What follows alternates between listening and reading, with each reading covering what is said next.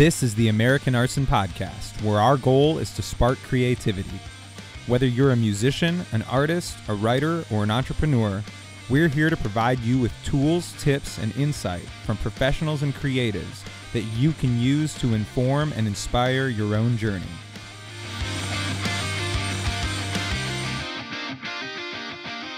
What is up, everybody? Uh, we're here today with Nick Diener, uh, formerly of the Swellers, and also currently with Oneder Studios and Oneder Effects. He's doing a lot of cool creative stuff right now. Uh, we get to talk about some of his musical past too. Yeah, Nick is uh, one of those creative jack of all trades that we always seem to stumble on. He's a guy that's that's done it all from playing in bands to recording bands uh, building pedals, and you'll even get to hear about him uh, lending his voice uh, to an upcoming film. Maybe has a Lord of the Rings connection. Yeah, maybe. yeah, exactly but yeah so uh, if you get the chance uh, while you're watching this or listening to it on a different platform um, just head below the video if you're watching and give it a quick like and subscribe if you're listening on spotify or apple podcasts or another platform uh, hit that subscribe button. It really helps us understand what you guys are enjoying what kind of content you want to hear and it also allows us uh, to make more of these for you uh, on a more regular basis basis. Um, share it, uh, tag us, or comment and let us know who you want to see on. Um, if there's any bands or artists or photographers or anything you want us to talk to, we'd love to reach out to them. So let us know. Um, but yeah, here's Nick. Nick, how is it going? Thanks for being on with us tonight. Dude, it's going great. This is my first time using Zoom. I just maximized the screen for the first time just now, and this is awesome. He yeah. He says it's his first time using Zoom while he has like 13 guitars on the wall behind him, like a Zoom Pro. yeah, I just I, I, got cool backdrops for content on Instagram and stuff, so it's like might as well put it to good use. And also, like this might look like a totally pre-planned setup, but um, my headphones are plugged into my monitor. I have an iMac and I'm literally a foot and a half from my screen, and that's as far back as I can go. Well, don't throw your head back in laughter or anything. Yeah. Rip the headphones. My shirt is actually lifted up, like it's like a belly shirt right now, because that's just how it has to work. So I don't pull the headphones out of the screen. Right. Well, so it's a yeah, this is how they do the movie magic. So you know? who knows? If you lean back too far, we might have to take this uh, podcast to a PG thirteen rating. Um, oh, no. showing a little bit of midriff there. It'll be it'll be R because it's I'm so just like disgusting lately. like pandemic ratings are a little bit different. Everybody, we were just talking about this. Our various uh, goes at uh at trying to lose lose a few of those quarantine pounds. Oh, I've been struggling. Dude. Yeah, it is not uh, it's it's it's a it's a battle. it's like because you tell yourself, I don't need to lose weight. It's a pandemic. I'm surviving, and then dude, like okay, here's here's my slogan, and I'm not trying to like, you know, this isn't an ad for any particular weight loss program, but I'm so fat that I thought I had COVID. like, and I'll, I'll I'm not gonna just leave it at that. I'll explain. yes, please. Do. I was I was short of breath, and I had achy joints, and there was like basically symptom after symptom, and I was just kind of like, "This is it. I got COVID. I know I do." And one day, my wife is just like, "You are snoring so much lately," and I'm like, ah, "Yep, like sleep apnea, probably like COVID. It, it's happening." Yeah. And then I realized I was like, I don't fit into any of my clothes. like this isn't just a coincidence. And uh, I had lost a lot of weight for my brother's wedding. We did like a little tiny family thing in September. I lost, I don't want to say 27 pounds, wow, something like that. Because I was like, I was like, cool. I want to fit into my suit so I don't have to buy a new one. Right. Like, you know, yeah, that's a good motivation. A lockdown and everything. I was like, yeah, right. I'm not gonna. So after that, I was very proud of myself, and I celebrated by eating for two and a half months straight. and, and when I mean eating, I don't really get full. I have um, I okay, I don't really have hypothalamic hyperplasia, which is what like rats have, where they don't know that they're full and they eat until they die. I, I have that. Um, but for humans it's, it's like identical to my story be, for the past year because like i so my one of my my best friend got married in august same thing like just like the wedding party and like some family and they did a small like thing in their backyard um, yeah, and same exact thing i was like i gotta like fit in my suit and i want to look good in my suit so i'm gonna lose i lost about 20 pounds leading up to that Yeah. and and then same thing. September and october went by and i remember even thinking leading up to the wedding i was like putting on jeans that i hadn't been able to wear in years and i was like oh this is great. This is awesome. And then like i put on my normal jeans like a few weeks ago and i was like what happened? Like I think I it just, like- happens too. After you yo-yo, if I- if you lose a lot of weight and then you come back, you come back like in full force. That's what they say. So that happened just- to me. Like, dude, I got on the scale and I was 270. Like, But you're a pretty, you're a pretty tall dude, right? So I'm I'm tall. Yeah. And a lot of people are like, oh, but you're, you know, you're muscular. You lift, dude, I haven't lifted weights in like two years. really, So like this is straight up Sour Patch Kid weight. And so I got to that. it's a good weight. choice though Oh, oh my God. See, I can't even talk about that since I'm doing a lot better. Um, but, but so yeah, basically, I went from 227 to 270 in no joke, like two and a half months. wow. That is so much. So when I say like I was so overweight that I thought I had COVID, like I was like, oh, these are just symptoms of like me not being able to handle my my my machine that I'm inside of. like I, I can't handle all of this extra. yeah Uh, so yeah, I kind of was like, also if I do get COVID and I am having trouble catching my breath and like, I mean, I don't think my thighs chafing has anything to do with it, but like, I do. Well, like, what if I died? Like, if I died from COVID, and then somebody was like, "Oh, what were his underlying conditions?" Like, they'd be like, "Oh, well, his autopsy said he was like super fat." like, it could that could be a thing, man. So like, and that's the that was the that's the struggle. I'm trying to be all body, body positive. You know, it's like I don't really care about that stuff. I didn't like who I was when I was a big meathead at the gym. I'm enjoying life. It's a pandemic. We're surviving. But it's like Yeah. I, I literally felt myself just like years off my life. yeah. And Yeah. I was like, okay. So Monday was the my New Year's resolution way early. That was like my Black Friday There you go. resolution. Well, I see. hey, I see. I see a few different handles on that Vox AC30 behind you. So if you, I mean, if maybe you just Oh, carry yeah. that up and down You the just- stairs a few times and and You yeah, you can do the um what are these called?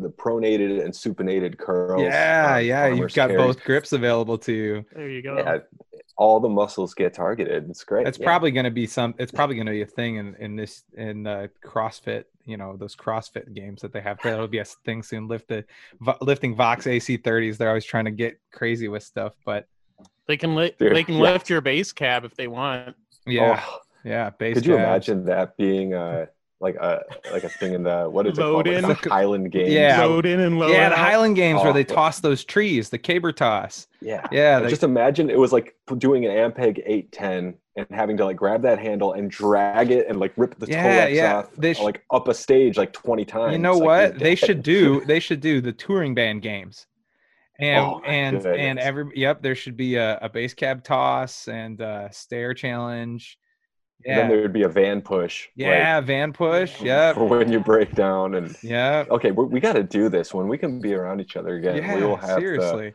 we're gonna Yeah, do an episode of, we're gonna film an episode of something for yeah and we could even we can do like a and all pregame we, where we we have people pick like which guy from which band is going to be the best at each event you know like i know a few Yeah. dudes who can lug a bass cab for sure so Oh man, when I when I was at my prime, like weightlifting and stuff, I carried two orange 412s by myself. oh man Just like one in this Just- hand, one in this hand. And I just started walking in.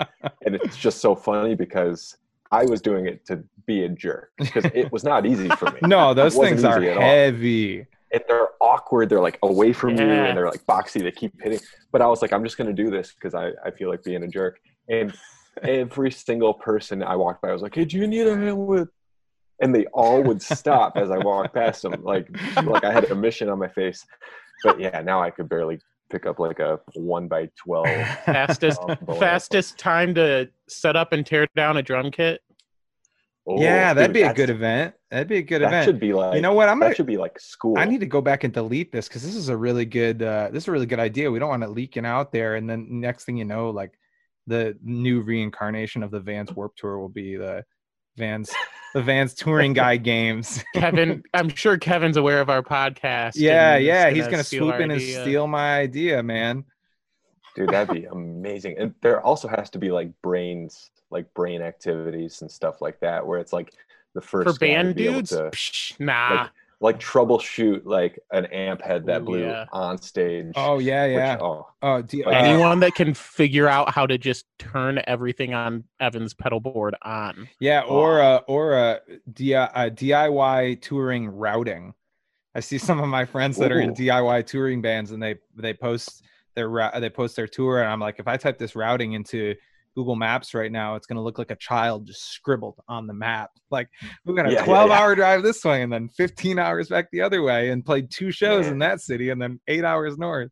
So i was so good at booking our own tours uh i myspace was amazing for it right, because it was just I, I had a system where it was like while we were on tour i would set up the next tour while we were on that tour meanwhile sending emails to every promoter of every night saying like thank you so much for having us. Like you didn't need to do that. Like this was rad and they would almost always write back and just be like want to do another one? And Oh, like, awesome. "Ugh, how about next month? They're like what do you mean next month? I'm like oh we're just gonna do it again man. Like we didn't get that you should take breaks. Right. uh, so we, we were doing like a full us tour every two three months like just kind of like circle circle circle. And yeah we got pretty good at like not doing the crazy stupid drives and stuff Right. but at the same time we're playing you know smaller you know c markets and things like pocatello idaho Yeah, I've played in know, Pocatello before. Yeah, they have a really so, bad mall there. I, play, Nice. I So, played yeah, in you're a, kind of playing the little spots along Yep. the way, and instead of driving all the way to Seattle, and you know, you meet some amazing people. and absolutely You, you know, eat some great restaurants, and play in some and interesting places. I played Oh, in yeah. Pocatello, Idaho, in an AutoZone parking lot that backed up to the Sonic. So people are going through the Sonic drive-through. It's outdoor show. You're heckling us from behind the stage.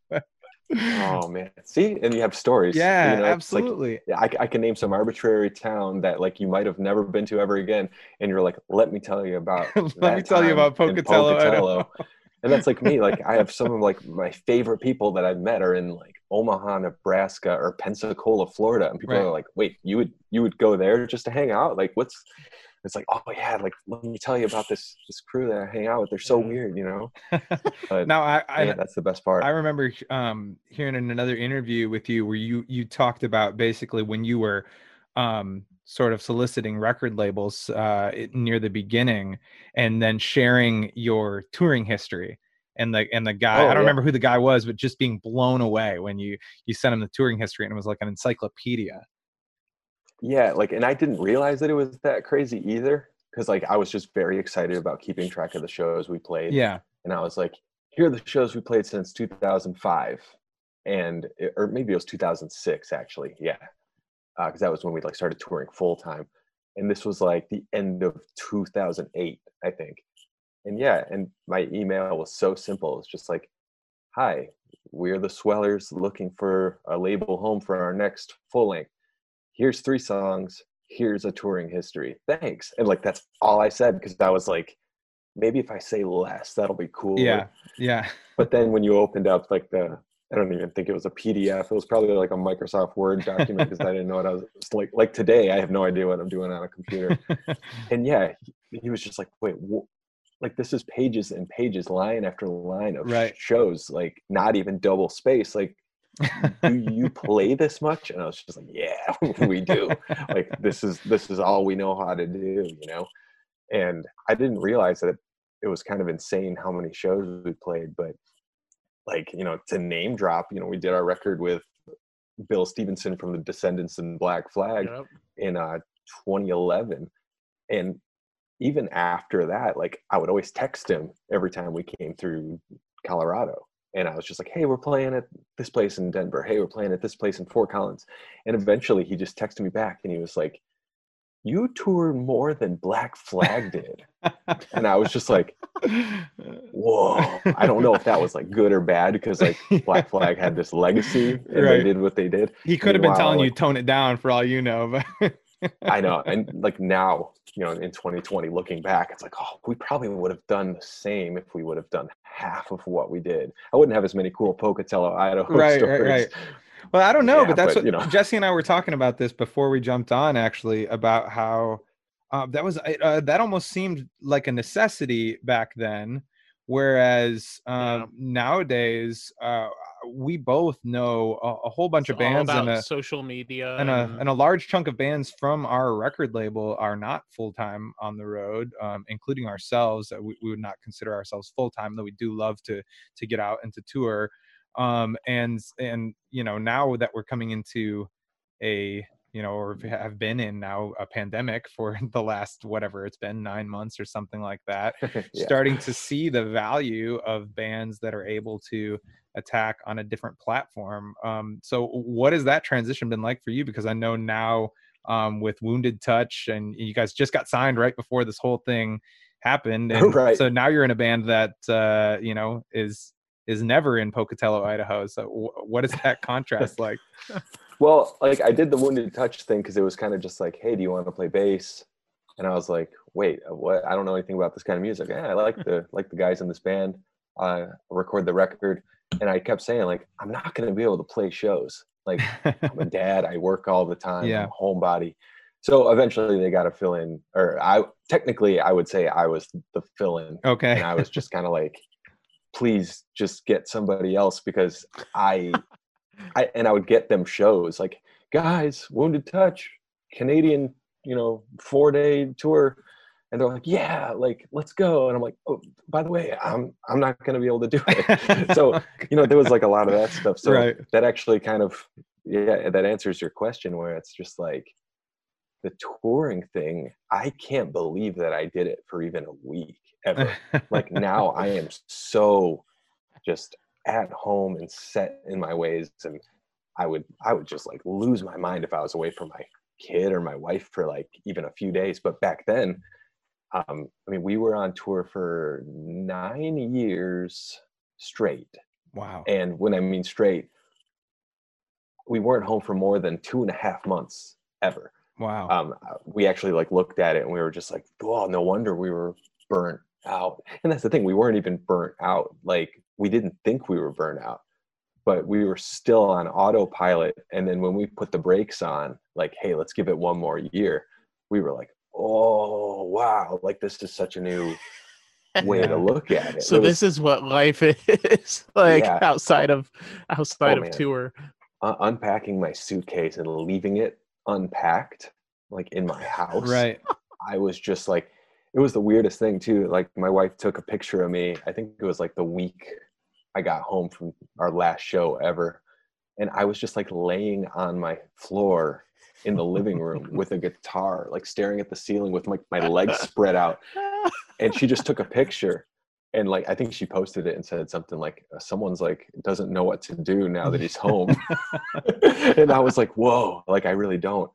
But yeah so i'm super happy doing the recording studio thing working with bands um and just it's weird like i haven't really written a song in a long time like if i sat down and gave myself a week to like hash out a million things that have been floating around i could probably make a record but i just don't have any desire to or any ambition to Yeah. and i was in a band called the apology tour for a little bit Yeah. and that was and that was kind of like uh, you know that's why I, dig your band because it's like pretty heavy low tuning i think you do the baritone thing or did It's baritone And, um, strings on a on a uh, a standard scale guitar because I have small hands, so I Oh, don't there- want to play a baritone guitar. the next, even just that extra bit of scaling is just kind of throws me off my game. So oh i don't blame you yeah some baritones too they feel like you're playing a bass Right.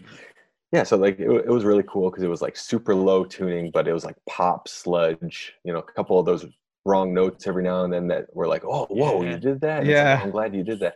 So that band was a lot of fun. I loved the record we made. Um, we did like a week long tour to Fest in Florida, Mhm. and and that shows you how like not punk rock I am now. I flew home from that tour by myself, and my the rest of my band drove from Florida back. Man, to that Chicago. sounds familiar. yeah, guilty. I did that back from that California. sounds familiar. We, Well, we that's played the thing. When- in in March. We played uh, Facedown Fest, that uh, which our, our label does every every couple years or so out in LA, and um, Evan had to had to work on Monday morning, so we played Saturday night. We all the we usually like a lot of the every time Facedown Fest happens the day after on Sunday. Uh, a lot of the bands and the, the label people will go like hang out at the beach that day. And Yeah. so we went and hung out for a while and then Evan was just like, all right, I gotta go. And so we drove him to the airport and he just pieced out. And then me and our me and our drum tech drove the van all the way back from Cali to, to Detroit. Yeah, yeah, and here I'm sitting here making fun of these bands with with terrible routing. To get out there, we played we played once in Iowa, once in Colorado, and then once in California. And that Ooh, was those are some we were, so- long, long yeah, stretches. yeah. And we were only in California for two days, and actually missed we missed COVID by about five days. So we got- we got back. We Wow. were here for about five days. Um, and it was the weekend after that I think everything It shut shut down. down. Everything, basically everything shut down on on that Thursday. I was looking forward to seeing Yeah. the Wonder Years on on Saturday in in Michigan. Yeah, that's that's and right. they uh, Oh, they yeah. called it off and that was kind of the, the point that everybody realized like oh we might be in trouble here but but that's so Yeah. interesting to to that shift for for you guys from um you know from from going full speed into you know now like you said you- you're feeling like a homebody but you still uh you know you you're still um creating. Do you uh, do, do you ever do you feel like maybe you sc- you just kind of scratch that itch and you're ready for the next chapter? Like i mean 9 years like constantly on the road you know i think uh, maybe that would be enough for for some people. That's like a lifetime worth of touring. Yeah, I think um, it's it's weird. The itch is kind of scratched working with other bands. okay um because i'm doing that so much now that even if i'm not really digging in with the band and like pre-production and all that kind of stuff even if i'm just mixing something and i have an idea of like hey it's weird that your guitar isn't doubled here i'm going to construct a double chord by chord it's going to be really stupid and annoying but it's going to sound so much better and then i do that and then i listen back and then it's like that feeling of oh that that's better and that's cool like just knowing that I was able to make something a little bit better than it was, you know, Mhm. in my opinion. Anyway. yeah And and same thing like when I'm I'm working with a, a band and they come with like this just part after part after part of song that makes no sense. And I'm like, all these parts are so good, but this song isn't a song. Hang on. And then I basically they'll like leave the room and I'm like a mad scientist. And then they have like this pop hit. Like because they had it in them, but then I you used just my kind of brought gut. it together. Yeah. So, and that's happened with a couple bands that, where it's like, oh, we don't know if this song's a song, but check it out. yeah And there's a band called Guardrail uh, from Chicago, and the one song that they had that I was like, what, what, what is? And then I was like, no, I was like, your verse is actually the chorus, and the chorus is actually the verse, and then it's just just gonna have this big long outro. And they were like, what are you talking about? and we all like once we did it we were just like this is so cool and like you know i try not to get too giddy about it like before i know it's gonna work but you can kind of see the big picture and you're like i know this is gonna be sweet and then even uh that band hot mulligan they- Yeah. like there's Yeah. this one song that was pretty much a couple chords and I- i don't even know if they had a, a vocal melody and I was like, yeah, yeah, yeah. Like at the end of a recording, let's just lay it down and piece it together, come up with some fun stuff. And their singer Tades came in and was like, I got all these words. And he sang them uh, the verse, chorus, whatever. I don't even think they were they were names for it at that point. he sung all over the song and i was like we have something here hang on and then we kind of sat together you know chopped it all up and Yeah. and they released it as the first single on one of their, their the last full length they did for him and i was just like oh that it's so cool how something is so fresh and exciting that it ends up being the thing that you want to share and so it's it's kind of like you know the bands that i work with they're kind of like my pet projects. It's like they're almost I, I don't want to take credit for songwriting or anything and i don't want royalties. Like pay me what you owe me to make your record and then i'll be on my way. That's fine. But like i just just that satisfaction being like oh we did something cool. Yeah, Like that's enough for me for sure. That's awesome. Now, it was is this something that you knew you wanted to do while you were still play, like actively touring and, and and writing and recording, or is it something that kind of uh, came to fruition after that? uh, well i've been like recording at various levels since like 2003 or something Okay. you know just like i was the guy who had the eight track recorder and Right. you can come over and i don't know what i'm doing Yeah. you don't know what you're doing but we'll try to make it work. And then, you know, it's evolved over the years. And then kind of like 2010, 2011, I started like switching to like the whole computer setup. And I was like, I should probably get with the times. Cause I didn't, you know, I made so many records and they were in great studios and they had everything on a computer. I'm like, this is so easy. Right. It sounds so good. Like I gotta, I, I should probably figure that out. And then recorded a couple of bands and that was my way. I basically paid rent between tours okay. because we were you know our band we were we weren't super successful but we were successful in the way where it's like we got to pay our bills just to go out and do it again. Right. so it was like a, Oh, a very yeah. vicious cycle and Yeah. like down to the wire every single time. But uh it got to the point where we knew we were going to be done touring. And i was like oh yeah that recording thing i could probably do that more. And i was like well i have to do that more. I have to be able to pay my then it was a mortgage you know i ended up buying a house with my wife. And i was like yeah we'll see how this goes and then uh every year it just Went got pretty well, huh? yeah, it got better and better. And uh, so now I, and also I love gear. I love guitars and amps and We can see that. Pedals. For those of you so who only just- consume the audio version of this podcast, uh, you you're missing out on like now you 13 have a reason to watch the video. Right. Yeah.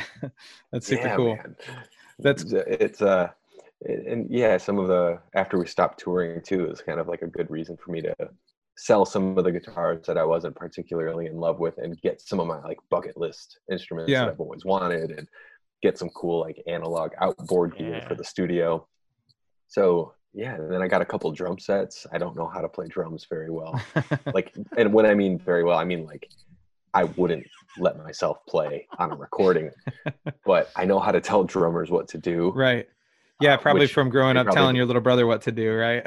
So- oh yeah well he pretty much taught me what was good because like i'd be sitting there on my little eight track and we're doing like the first swellers demos in 2002 and i'm like hey there's something wrong like your snare drum when you play faster it gets quieter and he's like oh well i'll just hit it harder when i play faster and i was like yeah that'll probably compensate for it and, and like that's why he's the machine he is today is because we like well i don't i, I don't want to take credit for it but like you know we did so many little recordings together that it was kind of like hey i can tell like or, you know if the speed fluctuates here it's going to sound worse so make sure you do that so he ended up being really on time really consistent with dynamics Yeah. and all that kind of stuff.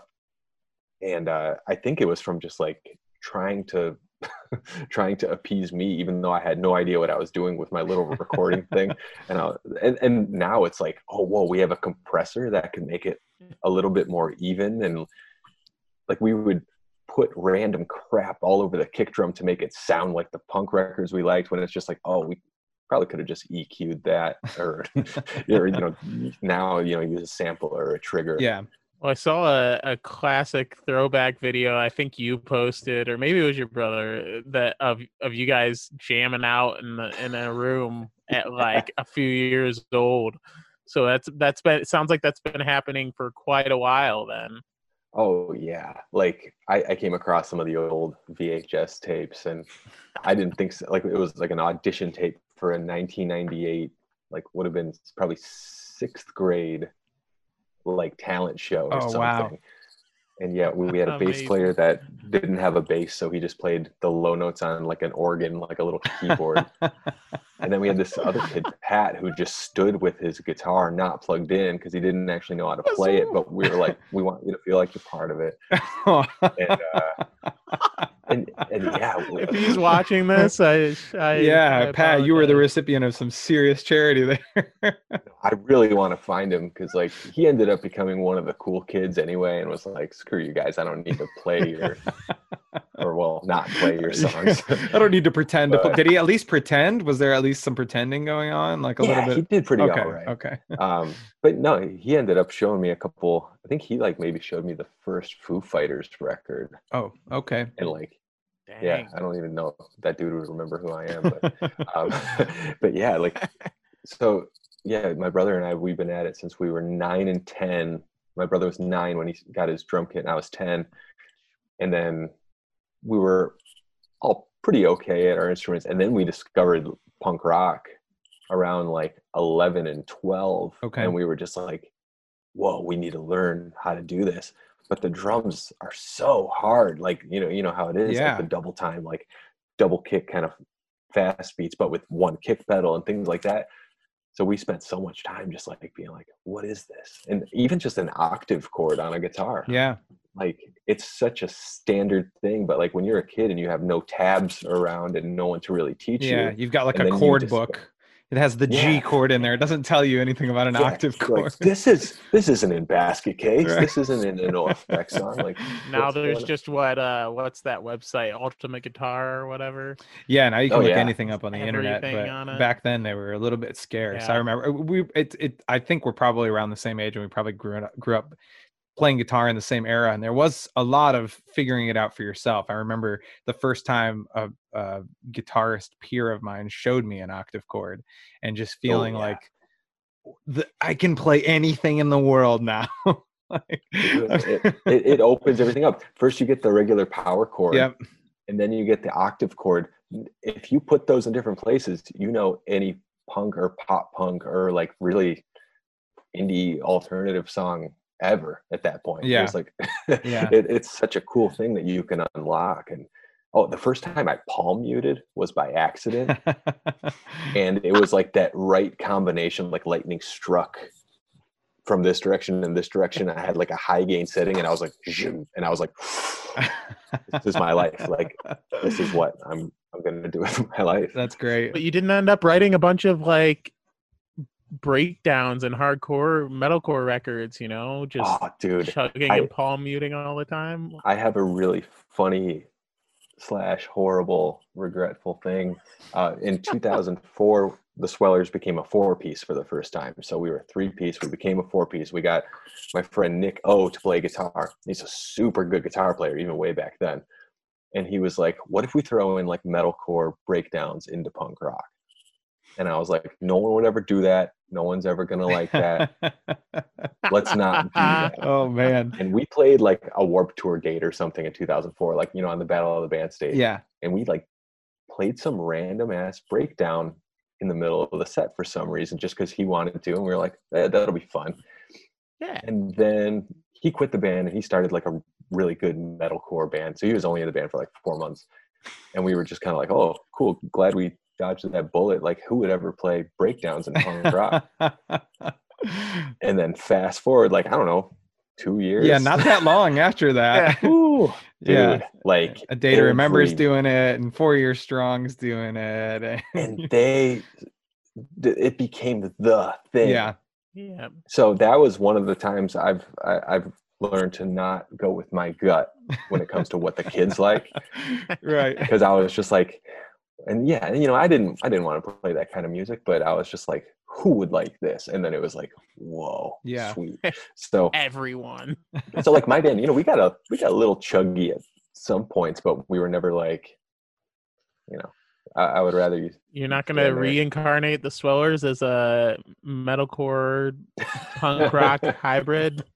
No, dude, we're gonna have all of our two of us have kids now, so we're just gonna start like a family band in like 20 years. there you go. So there's gonna be a reunion show in 20 years, but we're just gonna let all the kids Or like, take or our like space. seven years if it's the ages that that you and your brother were. The- You don't even have to be that old. So, and I, I, I don't know. I, yeah, I don't know if my three year old's gonna listen to this podcast, but I bought him like one of those three string guitars. Oh yeah, That's yeah, I've seen those. Little kids can actually figure out how to play Yep. them super well, and then transpose it to a real guitar. Because everybody keeps buying them these little like you know six stringers, and it's overwhelming. And I'm like, Yeah. dude, I'm gonna get him on this. Like, we're gonna learn the Paw Patrol theme, and he's gonna freak out. It's gonna be- That's awesome. So is be that great. is that is that gonna show up under the Christmas tree here? I think So so. I'm just wondering Like, if I need to edit this out just in case he finds this podcast and listens to it. I don't want to spoil Christmas for him. No, so all he listens to is Weird Al Yankovic right now, so I think we're good. good, good, good. He's not so he's not one of our 17 listeners. All right, I'll mark that down. So, uh, you know, he will be after Christmas. I'll I'll tune him in. cool, good. He actually asked me what a podcast was the other day. Oh, there he you was go. like, "What did that?" It's like, "What did that lady say?" I'm like, "Oh, I don't know." She's like telling a story. He goes, "Why did that man talk to her?" I was like, "Well, it's a, uh, it's called a podcast. And just people talk, and you know, you could learn something. It's nice." And he was just like, "That's dumb." Like he's like, "No." Like, put on the Power Rangers theme song on Spotify and be like, "Hey Siri." so I was like, "Oh, great!" My phone just popped up. Siri was talking to me. oh yeah. Well, uh, Go home. with that, with that, we're gonna wrap things Sorry. up and just play the Power Rangers theme song for the next 20 minutes because apparently podcasts are dumb. So. Let's let's do it. Let's do that. I would love to see the stats on uh, on um, podcast popularity uh, now that we're in a pandemic because it seems like every single person that I know has one, but not every single one of them gets Yeah. to talk to you. So I just Um, had someone oh, that I know for a fact only started listening to podcasts during this pandemic thing text me the other day and go like, "Dude, have you heard of this podcast called Serial?" And I was like, "Yep, yep." that's great. yep, heard of that one. Well, it seems like I just found this. Yeah, yeah, it's just just brand new. It seems like you have kind of just tried to like touch every base in the music world because I've noticed that you are now uh, building guitar effects pedals, and Yeah. one in particular, the uh, the Goon Fuzz. Where in the yeah. world did that artwork come from? Because that's incredible. oh, you mean this one right here? Oh, do you have it right there? It's got, dude. Honestly, Hold it up a a little bit closer to the camera so everybody can see how sweet that is. Check it out. Wow, Wow. that is Yeah. so sick. So that artwork is actually from. This is like a collaboration I did with Lockhart's Pomade. So they do like hair products and stuff, and they're based like probably 20 miles down the road from me. And he's kind of a like Steve, the owner. He's kind of a metalhead uh, guitar guy, bass guy. And we were just talking, and it was like, dude, let's do a pedal. And he's like, oh, our artwork would look really cool on a pedal.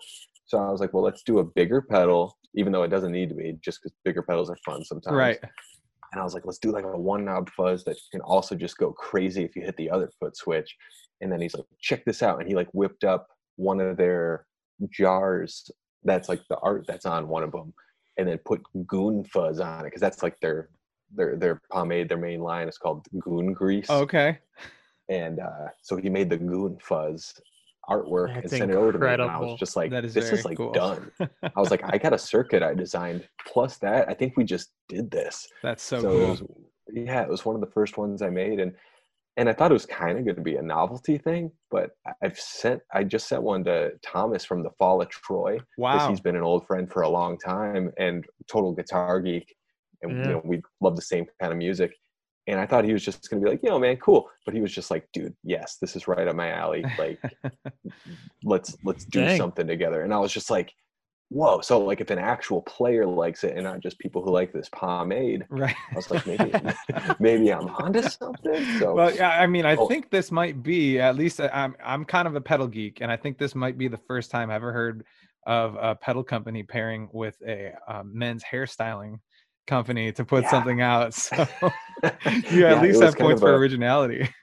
yeah it was a weird combo and i always told myself too like i don't want my artwork to be all like trippy and like demonic and ethereal and mm. silly. I want it to be, and then look what I ended up doing with that one. You know, it's like Yeah. it's like super, but it's so colorful and It's cool. recognizable. Yeah. Dude, here's one. This is a prototype that I'm working on. Okay.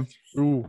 And this is actually like a wood panel on the front of this pedal. Oh, yep, that's yep, really I cool. can see The that. Red Rider. Again, if you're if you're listening, check out the video and you can you can see all these he's showing us. Yeah. So that's what I got the laser etcher for. So I could like actually take this wood panel that's like a station wagon almost. That's super so it's like cool. an acrylic that I cut and then engrave.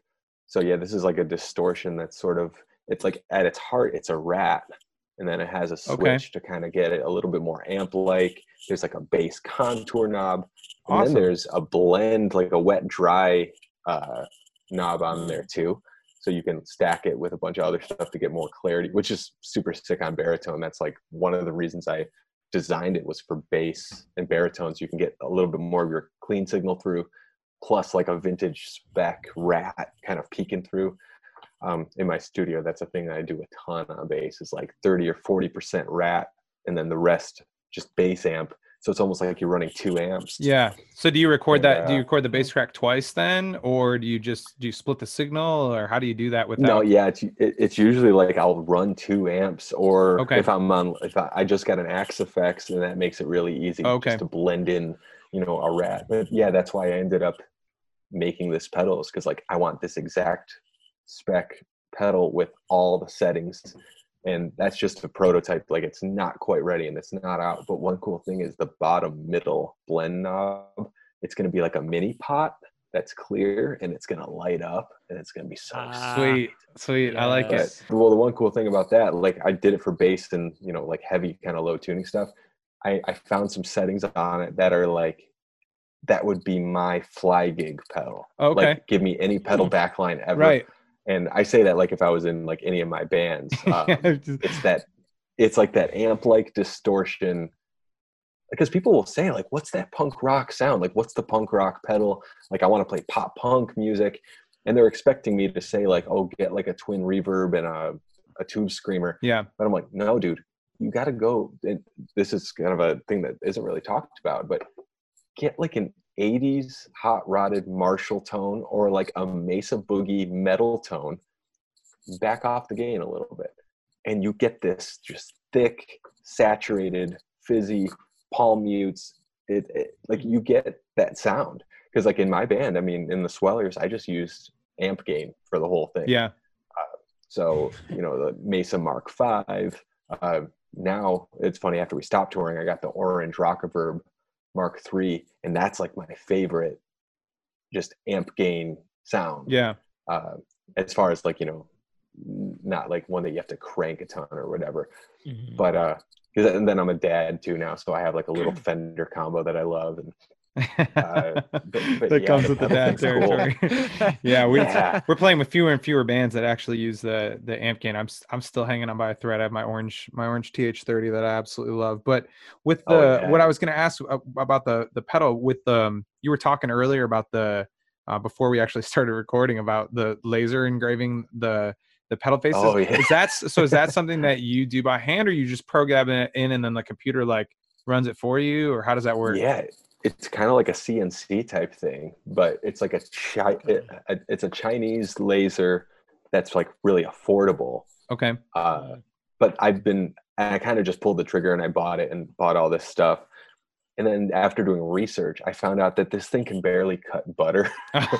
it's it's like four watt output, and they say like if you want to cut like plastic acrylic, like I did for uh, that Red Rider pedal, like that wood panel, uh, you need like 20 to 30 watts. So like I literally need like 10 times the power. So I've been experimenting with stuff while I'm mixing records. Okay. And I'll be mixing and editing right here. And I, I don't have them down here. I think I brought it upstairs. But these like infrared, I don't even know whatever it is that makes lasers not burn your eye sockets out. So I put on these safety glasses and I'm running the laser right next to this computer. And it's like, and it's got this like blue hue. And if you look at it, you're kind of like, whoa, whoa, whoa, okay. And they block out basically any red, orange. You're kind of colorblind. It's almost like this green filter you're looking through. So when I'm working with Pro Tools, I don't know if something is like armed to record. I don't know if something's muted. and I'll be getting so frustrated, just like, what's happening? And if I could like see a video of myself wearing these huge goggles, basically, like the grandpa, I'm like the grandpa scientist. sunglass goggles. Is that kind of like that? Those giant ones. yes imagine that but just like yeah this weird like acrylic green like and it's pretty hilarious because i'll be like uh, and i'm like oh crap and i'll have to like fix everything and then i'll check to see what i did and like i burnt a hole through something and i kicked it the other day while it was engraving something and i totally messed it up but yeah it's just kind of i want to i get a lot of my stuff like the goon fuzz i get that powder coated and uv printed at uh, this place adventure audio in rochester new york Okay. and then you know so i send them all my stuff they print it for me because a uv printer costs like $19000 Oh, or wow. something and I'm, I'm not about to buy one of those but i was like oh cool $300 laser if i could do these like station wagon ass looking pedals yeah, that'll make Yeah. me really happy that's cool. oh dude actually i don't have it right here but this is actually the red rider logo on like a little piece of like fake leather Oh, that's cool. oh dang. Because I- yeah. i was considering doing a pleather faceplate on the pedal Oh wow. it, it cut great and looks awesome. It almost looks like some old western like holster that you know Yeah. you, you get like a belt engraved at like when you're up north or something as a kid. But yeah, I kind of realized like if I'm stomping on this and people are spilling beer, I was on it, thinking about how don't fast I would destroy that, and how how many was like, how many uh, spools of paper towel I go through when I come home from a tour and have to clean up my pedal board. Oh. But, but That's one thing I don't miss is like the yeah the beer smell on the pedal board and like the cable like rolling up the cable and like just ah. yeah, just a thin layer of stickiness. Oh, especially after COVID. Like, could you imagine how like kind of freaked out we're gonna be like wrapping? It's gonna be cables after a brutal. Just be like, oh, I don't want to touch this. we're gonna go to we're gonna go to unload stuff from the trailer for the first time and we're just gonna look at each other like Yeah, I forgot about this part. Right when we were Uh, when we were all home romanticizing Actually, being on the know what, road. guys? kind of forgot you know about what that. guys we'll just you know i don't i don't quite feel safe yet we should probably just cancel this Yeah, yeah, yeah. It's funny, even Dude, if that's uh, gonna happen. even if you hadn't mentioned that you were a dad, we would have known it just by mentioning that you're wearing proper eye protection and you wish your tools had a little bit more power. So those are the Oh, two dude, very yeah. dadly things. and and this is my first like my first venture into any of that uh like i don't know how to do anything handy. So when people are like like nick got a laser what? You gave him a laser? Yeah so people don't trust me. They don't believe in me but that's okay. I'll show them i'm gonna show them Don't show them too much. Now I'm picturing now I'm picturing you're putting together like Star Killer Base or the the Death Star or something over there in your Yeah, in your cornfield that you have. if you point the laser at the moon right at 1 a.m you hit On it in the the first day weeks. of You gotta hit it in the weeks. That's when it's weak. oh things are gonna happen it's gonna be sick That's great. I mean, I'm I'm surprised anybody would doubt you because you've kind of proven yourself to be a jack of all trades. I was uh I was just looking earlier at your social media and I see that now you are going to be doing some voice acting for a, a film that's coming out. oh yeah You Um, just How laughed. did, the- yeah, how did that come about? Well, the singer of Wounded Touch, uh, Nick Holland, is a, an amazing like writer and director. Okay. he's done like a bunch of horror movies, and he's working. He was doing this movie called An Intrusion, and it has some like pretty big time actors in it. Okay. Uh, and I, I he, he he posted something just like I need some.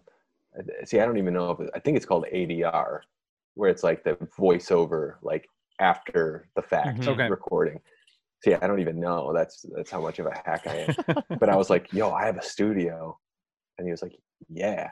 And I'm like, "What do I do?" And he was like, "Okay, well, you're gonna be a cop, and you've got to basically read this script and try to time it with the scene that I send you. So it's like a 50 second scene of like a cop like arresting and kind of letting go a guy. Okay. And I was just kind of like, why does that guy look so familiar? And he's like, oh yeah, he was one of the hobbits in Lord of the Rings. Oh no And I was like, way! I was like, dude, I'm gonna be talking with the Lord of the Ring guy. Like, this is so sick. Uh, so yeah, you know, and I did that, and I didn't quite hear back from him because I think he had a deadline. And I was like, he's probably not going to use it. I probably it doesn't probably sound right.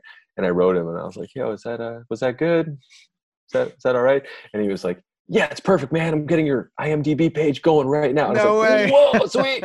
so yeah, it was, it was Oh, really cool. You know, it's just like something I could do with a friend. And yeah. uh, you know, it, it, his last film was called Wronged, and we did a song together for the ending credits. Oh, cool. Like a, Ah. the song like "Wayfaring Stranger," like an old kind of folk. We standard. recorded. Oh, no we way. We recorded that. that. Yeah. Oh, sick. We recorded that. Uh, so after, before Jesse was in the band, um, American Arson just kind of started as like a solo project. I uh, I did like a four song EP, and it was it was like kind of angry and brooding and and like whatever. And then I was like, well, I'm gonna I'm gonna go like the opposite direction, and just do something like really like somber and sad. And so we Oh, cool. actually recorded a version of Wayfaring Stranger. We did the uh, like the chains and stomps and stuff like that. So Dude, that's super cool. Wow, that's a I should have just asked you to like send us that. no, no, your version's redoing it. probably better. Honestly, I was I was too sad to make a. To, I shouldn't have been making music. with Our them, but- first three EPs are very angry, very sad, then very angry and sad again, Yeah. and then we wrote an album that got really political this time. So that's Well, that's it's all uh, over the place. Pretty awesome. You guys sound awesome, by the way. Oh, thanks, I man. was just I was just Thank jamming you on the old uh, on the old Spotify. Cool. Sorry, you didn't make it into my top five because my kid hijacks my phone, and it's all "We Will Rock You" Power Rangers. Well, we do appreciate that yeah. uh, that Yeah, um, no fourth problem. of a fourth of a cent that you provided for us with that Oh, Spotify stream. dude, So I probably keep have up, some man. change laying around here. Nope, I actually you don't want have to money. you want to so- double our Spotify royalties Yeah, for the year with Dude, the change could. in your pocket. I actually get asked from time to time. You know, people were like, "You were in a band. What do we do for publishing, and who should we talk to for?" And I was like, not only didn't i know back then, but like things have changed so much now Right. that I have no idea what to even say. I'm Yeah. like, I'm so sorry because like, Luckily, like, Face Down does all of that for us. So like we don't great. even like they they like handle that side of things, and they like I remember when we were first getting things going with them, and and uh and like signing everything, and then they. Jason, the guy that runs the label, just kind of mentioned like, "Oh yeah, we'll just send over like you know a couple times a year. Every time we do you know accounting for it, we'll just send everything over. We'll send you a rundown. We'll send you a check." And we're like, "Sweet, yeah, makes it easy. don't have to think about that again." we got to see things from both sides because we were DIY from uh, 2014 true. until 2019. Um, and so we still have, we still get like, you know, uh, CD baby. yeah, we still get, we Oh, still yeah. get, you know, revenue, a very small but uh, modest revenue stream that comes in from the DIY stuff from before the label. So we got a chance to see like, what is it like setting it up on your own and and following all that stuff on your own, and then what is Yeah. it like when when somebody else just steps in and does it for you. But yeah, you're right, it has definitely changed a whole lot uh, over even Oh, just the last 10 Yeah. years it feels like we're living in a in a completely different world um from Oh, from know. you know when you guys were kind of um even you know still in the middle of your of your heyday touring around the entire world with paramore and going to pocatello Yeah. idaho and all that kind of stuff and you know and that's and that's probably a reason that i don't really want to do it and it's not because i've just had enough but like i don't know if my heart could take it yeah like we put you put yourself so much out there when you're an artist and there's so much competition. And you know Yeah. people always say like music isn't a competition but like you can't help but be like what? What is that band doing? Like they suck. Like why are they so big? And like you start thinking these like negative thoughts and then you're just like well maybe if i just don't put out any music i won't have to compete anymore. Yeah. And i mean and i'm past that now you know that's not Right. why i'm not putting out music. But you know it's like i look back and there's, there's a lot of stuff i didn't like about the process. I, there's a lot i didn't like about who i was as a person in a band. Okay. Um, and then i look at myself now and it's like oh, i'm a cool dad that has tools man. you know i've got a laser and proper eye laser. protection. I, dude i'm sponsored by chevy silverado. This is great. I'm not really sponsored. I pay full price. Uh, I didn't think I was ever going to be a truck guy. Like living in a small town, I live in Chesaning, Michigan. It's like you know, literally, I say I live in a corn be- cornfield. Uh, people will say, "Oh, yeah, that's funny." I'm like, I'll show them, you know, like I'll take a picture. I'm like, that's the field. I'm in it. Like I'm literally inside of a cornfield. I don't think they let you into Chesaning without a truck, right? Is that correct? So you, you didn't really have Yeah. a choice at that point. Yeah, you can't get in. They have like an obstacle course. So if you don't have four wheel drive, you're screwed. But yeah, Chesaning's a cool place because it's um like you would expect, like half farmer, half redneck, half kind of like gnarly, like like I don't want to talk to these people. then it's like half rainbow flags and really progressive, Oh. like creative types. Not what I would have Really? expected you to say about, about Yeah. Chesaning, but that's why you can't judge a book by its cover, right? Yeah, well now the cover is getting more and more uh, cannabis based. Oh yeah. so it's like there there are two or three i think there's three dispensaries and like a couple grow facilities Jeez. in It's- this small it's like 3000 people who live here It's sweeping So- small town Michigan for sure. You drive down the freeway, Yeah. it's like every other billboard. Uh, well, with uh, no touring and live music and anything like that going on, uh, we're all missing it very much. And so, anybody yeah. that is involved in the music industry or, or been on the road, we've been asking them if they could. If they had any funny or self-deprecating or endearing or whatever they would like to uh, story from the road that they uh, would like to share. And I have to imagine with all the touring that you've done that that you've got a good one for us. yeah like I, I just thinking about a couple of the ones that came up recently just like things people brought up to me uh well one little quick one that was really funny that i just got a text about like today was like we played in buffalo and our whole thing was we never stopped. Like if there was a fight in the crowd we kept going. If the cops showed up we kept going. Right. and we weren't that tough or hard or anything but our thing was like we drove a long way. We're not Right. stopping this song. And we one time we didn't stop was the power went out mid set and i kept playing and i kept singing even though there was no amp and there was no microphone all you could hear are the drums and it was Oh, pitch no. black and my brother didn't stop Just kept and going. I was just like, I was just like, good for you, dude. And it came to my solo, and I started. It was this song called "The Flood" from like 2007, really fast solo. I think it was that song. And I'm playing it in the dark. No one can hear it. The drums are just going, and then right toward the end, the power came back on, and so did all of our amps, and we were just still going oh, and there was there like 30 go. people at the show you Right. know, there was like nobody there but that's one of like the coolest things is like so That's many famous shows out there crazy things happened and they're legendary shows not that that's a legendary show it's i'm gonna always remember it because it was so weird that we did that Yeah. but like Iggy Pop, you know, you, the famous picture of him just bleeding out of the chest because he stabbed himself with a wine glass on this table yeah. it was like 30 people at that show. It's like the most iconic picture. Right. Uh, there was like Sex Pistols and the Ramones played together, or something like that. You know, and like there was nobody at that show, but everybody's just like, "That's punk rock at its finest." So yeah, when these little small shows ha- happen, that's like another piece of advice I give to people. It's just like even if you're playing to two people, some of the biggest stories in music come from those kind of shows, and they get told to some of the best memories some of the, the whether they're funny disastrous or like just cool like Yeah. Yeah, and and the, I guess the other time I, I actually was thinking about this the other day was we were, we did a house show tour, and this was when we were uh, more like kind of established band, and I think our booking agent kind of just wanted us to like take a break from using him for a second. Yeah. and I was like, I was like, we could book like an, a six week house show tour with like, we'll just play the big cities at normal venues. Yeah.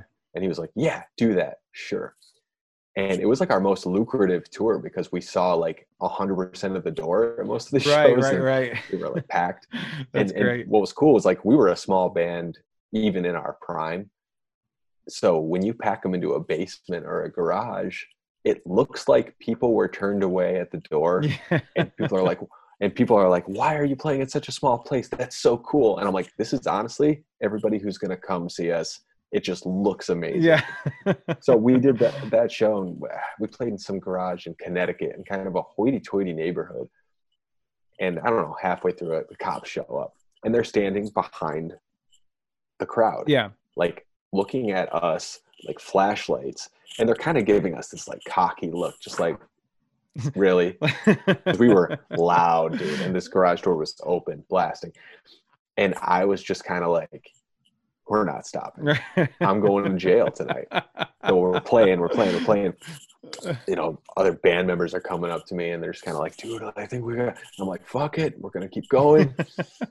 we're playing. And I'm I'm sweating a little bit. I'm like, this cop has a flashlight in my face Right. from like, you know, 10 feet away, and I'm just yelling and spitting and playing. I'm not yelling at and spitting at him. Like I'm not Just- trying to like have him tase me Into the mic. yeah, oh that could Right. that's a lot of electricity uh, so yeah um, what ended up happening was like i'm like let's go and everybody's looking at me in the crowd like oh dude this guy's not gonna stop and then the owner of the house came up to me right after the song was done and kind of put his arm around me and was like hey they said they're gonna arrest me if you don't stop and I, then I was like oh no dude like they took him as like a hostage essentially Yeah. and i was like I can't get this guy in trouble. Like he went out of his way to have us. yeah. Okay, we'll be done. And then luckily, the cops were just kind of like, if you take this inside, it's fine. Oh, So we ended Hmm. up just like from that point on going acoustic okay. and playing inside. So it, it was like, worked worked out. so so yeah, we tried to be like badasses, and you know sometimes it doesn't work, but And it's so cool that you guys did the the house show tour to begin with. I mean, I think everybody that we talk to is uh that that's in a band or that has played in a band that has played a house show before. You know, those are Oh, always yeah. the ones that they remember. Um, you know, the the one we were in, in Missouri and and somebody Put a hole through the dry. yeah, somebody went through the drywall. and the guy just had another slab there. He was like, "Yeah, this happens all the just time." came out of the back with another with another piece of drywall, just like dude, you know, it's awesome. those are the kind of things that you that you that you remember and you hang on to. So that's so cool that you guys got to do that for an entire That's tour. great. Was that the only time you got shut down then? Um, there was a couple on that tour. That was the only time Yeah. we got shut down. But like, there was another one. I I think it was like the tour we did with Man Overboard Transit Fireworks, and we played a house, Oh man, And- Now that's a that package in a and it- house. and it was a small show. I think it might have been in like South Carolina, and that show got broken up before like two of the bands could play. I Oh, think man. Transit played, Mano played, and then us and Fireworks couldn't play. Uh, but yeah, that was kind of like a funny, like it was it was a bummer. Like we, it, it was such like a tiny house, and we were just kind of like, oh, like something something's gonna go down. Yeah, like, this is gonna yeah. be gnarly. But yeah, dude, on that house show tour, I forgot one of the days we played three shows in one day. wow. So yeah, we booked Cheyenne, Wyoming at like 1 p.m. Did like a matinee show at like a VFW, and then we played in Denver with Millions of Dead Cops and the Casualties. So it was like a crust punk. yeah, yeah, show. yeah. You guys are like the At a- outlier on that one. Yeah, at a decently big, nice venue where they've had us before, so they're like, hop on. And we played like all of our fast, fastest songs. Yeah, yeah. Played like a short set, and we went over pretty well. But then I was like, okay, let's get out of here. Got to get to that next show. And then we went to a suburb of Denver, and we played an acoustic show in someone's living room. oh wow. Uh, Dang. and yeah, that was the show where I mean, I was so tired. You know, How was your drove- voice feeling the next morning? Yeah, seriously. Oh, dude, it was feeling bad after day two of that whole tour, and that was yeah, like no monitors probably that entire that entire tour. You maybe had one Oh. monitor the whole time, but Yeah, you get that adrenaline during the show, it works, and then after the show, you're like, "Why did I do that?" Every single show. Yeah. it's just like, "Oh God, it hurts so bad." yeah. uh, that's one thing I don't miss. But yeah, the uh, that show, they were taking money at the door at the acoustic thing, and I was just exhausted and I was tired. We drove from like Seattle to Salt Lake to Denver, you know, so that was just like three shows in one day. Yeah. And the kid at the door was just like, "I lost all the money. I don't have any of the money. I don't know where it went. Oh Someone took it." And I was kind of jacked back then. Like I I haven't lifted weights in a long time, but I was pretty intimidating. No, I remember you being a pretty I- big dude back then. so I I put my hand out and I just went. I'm gonna shake your hand, and I'm gonna say thank you for the show, and I'm gonna walk outside, because I don't know what's going to happen next. and I don't know why I said that. I, I, I, but I was just like, I'm going to look you in the eye, and I shook his hand really hard, and I was like, thank you, goodbye, and like walked out.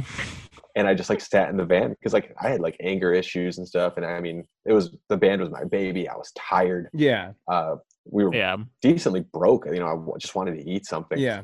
And then people, just drunk people, started pouring out of that house and just throwing money at our band members. Like, we heard what happened. Wow. Take this. And I was, we're like, guys, it is what it is. Like, we don't want any more of your money if you're already paid. Like, this happens. And they're like, but you drove so long, you're working so hard. We're like, yeah, whatever. And some guy was just like, stay right here. And he like went to an ATM and came back. He was like a hundred bucks Wow. so we got like 350 bucks from like after someone got away with i don't know how much Right, right. it was a lot Yeah. less than that probably and i was like man these people are awesome like i eh, i was in such a bad mood and and I- i'm glad that i handled it the way i did by just being like thank you goodbye Right. Instead of trying to shake him ran. down. Yeah, yeah. yeah because I I, was I gonna was say just for like as many crappy things that happen on the road. I mean, you, I, I, we can laugh about it now, but you were, you were a part of a small part of one of our the nights that we actually made a music video about. Um, Yeah, when my guitar years got ago? stolen in Saginaw. oh that was was i playing in forest green Yeah, I think. Yeah. Yeah, yeah. I, I, I can't remember. Yeah. Yeah, I think you were. Guest I think we just uh, we re- remember that you were. I, I I think you were. I was like, I remember, I remember you being there, but yeah i saw Um, that was the first time well actually to be honest the first and only time i saw you guys play Yeah, I Yeah. think we played Yeah, maybe three it's, um, songs before I put a hole in the floor tom and kicked it off the stage because I was so angry about my guitar but for as getting many of those, I was gonna say for as many as of those things, because like I mean, I've had pedal like drum pedals stolen and like he like we've had numerous things happen. As for as many of those things that we could talk about from our our touring history, and I'm sure you would say the same thing. There's there's just as many of those experiences like you just mentioned of like seeing the like i mean granted sometimes it's hilarity and it's it's drunkenness from these people that are just like probably don't know fully what they're doing but like but at the heart of it it's like you see the humanity in people and people wanting to go out of their way to help these bands that they really appreciate like coming out to do all this way to do this house show for them or like there's there's been those nights where like we've had we've driven a long way to do this show and like ended up being like hardly anyone there and we would have like one person one guy come up to the merch table and just be like hey like here like just take this like i know it was probably a rough night like just you know and like same thing like no like we don't like can we we we usually even try and like give them cds Yeah. or something like takes takes Yeah. something. Take do you want a shirt like and they'd just be like no like i just want you guys to like you know be able to grab dinner after or like get you know fill the tank up or something so like it, as many of those like negative experiences as we've had like there's so many of those especially at those like those house shows or those middle of nowhere shows where people just go out of their way to take care of you Yeah. or people saying like hey come stay with me i'll make you breakfast in the morning like Yeah. come crash on my floor kind of a thing like that is the one one of the biggest things I miss is just well meeting new people and then also like seeing old friends and yeah just like just people being like so hospitable well and if you, if you ever Yeah. get the itch to ride in a van with a bunch of smelly not that funny dudes listening to podcasts for several Yeah, well- hours you're welcome to come hang out with us Yeah, we'll, that we'll, sounds up my alley. we'll, we'll, we'll create a position for you. We've been looking for a, a laser oper, operator for a while now. So Dude, if I could just be on stage with a laser yeah, yeah, And yeah, a- yeah. and I'll have a baritone just to like double your you price. I'll have to wear like, the goggles Yeah. Yeah. I'll be engraving merch for you guys for the uh, table during your set, and people are like, "What is that dude doing back there with the weird glass?" we'll just All right, never tell man. anyone your name Yeah, consider Oh, yourself no. consider yourself hired. And then it's you're called American Arson, and I have this big like fire hazard going on like on stage. People are Yeah, like, "You yeah, can't yeah. have a laser, dude." Promoters, uh, I didn't realize you guys meant your name literally. You need to. Oh, It's like yeah. lit- oh man, this yeah. The good thing this this laser, I don't think it would uh probably couldn't light a candle. So Yeah. I think well- we'll be okay. well, Nick, thank you so much for being on with us tonight and, and sharing your stories. And uh, if people are interested in maybe picking up a pedal or maybe recording some tunes with you, what is the best place for them to find you? Uh, I'm basically only on Instagram. Uh, so I've got at Oneder Effects, and that's O N E D E R, Wonder, like O Neater. Yeah. Like And, um, uh, that thing you do, right? That's the one, yeah. And then uh, Oneder Studios is my thing. I don't have a page for that, but uh, my personal Instagram's at Nick Diener. And then I've got the onederstudios.com and onedereffects.com. I got rid of the Twitter, got rid of the Facebook. It, it feels pretty nice. awesome. because I was always I was always telling myself like, Yeah. but this is a business. It's gonna help. And then I realized it was it was it was bad. It, was, it wasn't working out too well. And then when I got rid of it, business stayed the same. Yeah. Yep. Yep. okay. Okay. If people want you, they'll find you. yeah. Absolutely. Um, That's a good Uh, attitude. with to a band though, it, you know, it's good to be everywhere. But Yeah. I was kind of just like, yeah, I don't, I don't want to be around people as much right now. Yeah. Well, we'll post the link. I, I usually say links, but we'll post the link to the Instagram down below Ooh, the yeah. video, so Yeah. you guys can all go click it, check it out, uh, the photos on his profiles and everything, and uh, Thanks for having me on. This was uh, fun. Not talking to a Yeah. three-year-old. like talking to a grown adult is like such a cool thing. it's just a little bit higher level. Oh, all right, Nick. Well, thanks again, and uh, yeah, hopefully we'll we can send some people your way if they're interested in buying a, a, a rad pedal or getting some tunes recorded. And uh, cool. yeah, good luck with studio and with the pedals and with the weight loss journey and the three year old, and and hopefully we'll make it up your way to uh, record some tunes one of these days. That'd be sick. I'm down 0.5 pounds, by the way. Awesome. 0.5. yeah, It's only been three days, so, So- that's a good. That's a good. It's been good three starting point. days. Dude, well, actually, to be honest, the first day I lost seven and a half pounds. It's crazy how the water weight just comes off. That yeah, yeah. that was after like four days of Thanksgiving. And then it was like, oh, oh, you can pee. And then it was like, gone. oh but man. yeah, one day, one one day, I'm gonna. I need to lose weight so I can fit in your van with you guys and your gear. There you go. So, and my laser. All right, man. Well, we will talk to you soon. Thanks again. okay, take care, guys. Bye. Thank you for listening to the American Arson Podcast. If you enjoyed this episode, please take a moment to leave a positive comment or review. Connect with us online through Facebook, Instagram, YouTube, or Twitter, and check out AmericanArson.com for music, merch, and upcoming tour dates. We'll be back next week with another episode. Until then, stay inspired, stay positive, and keep creating.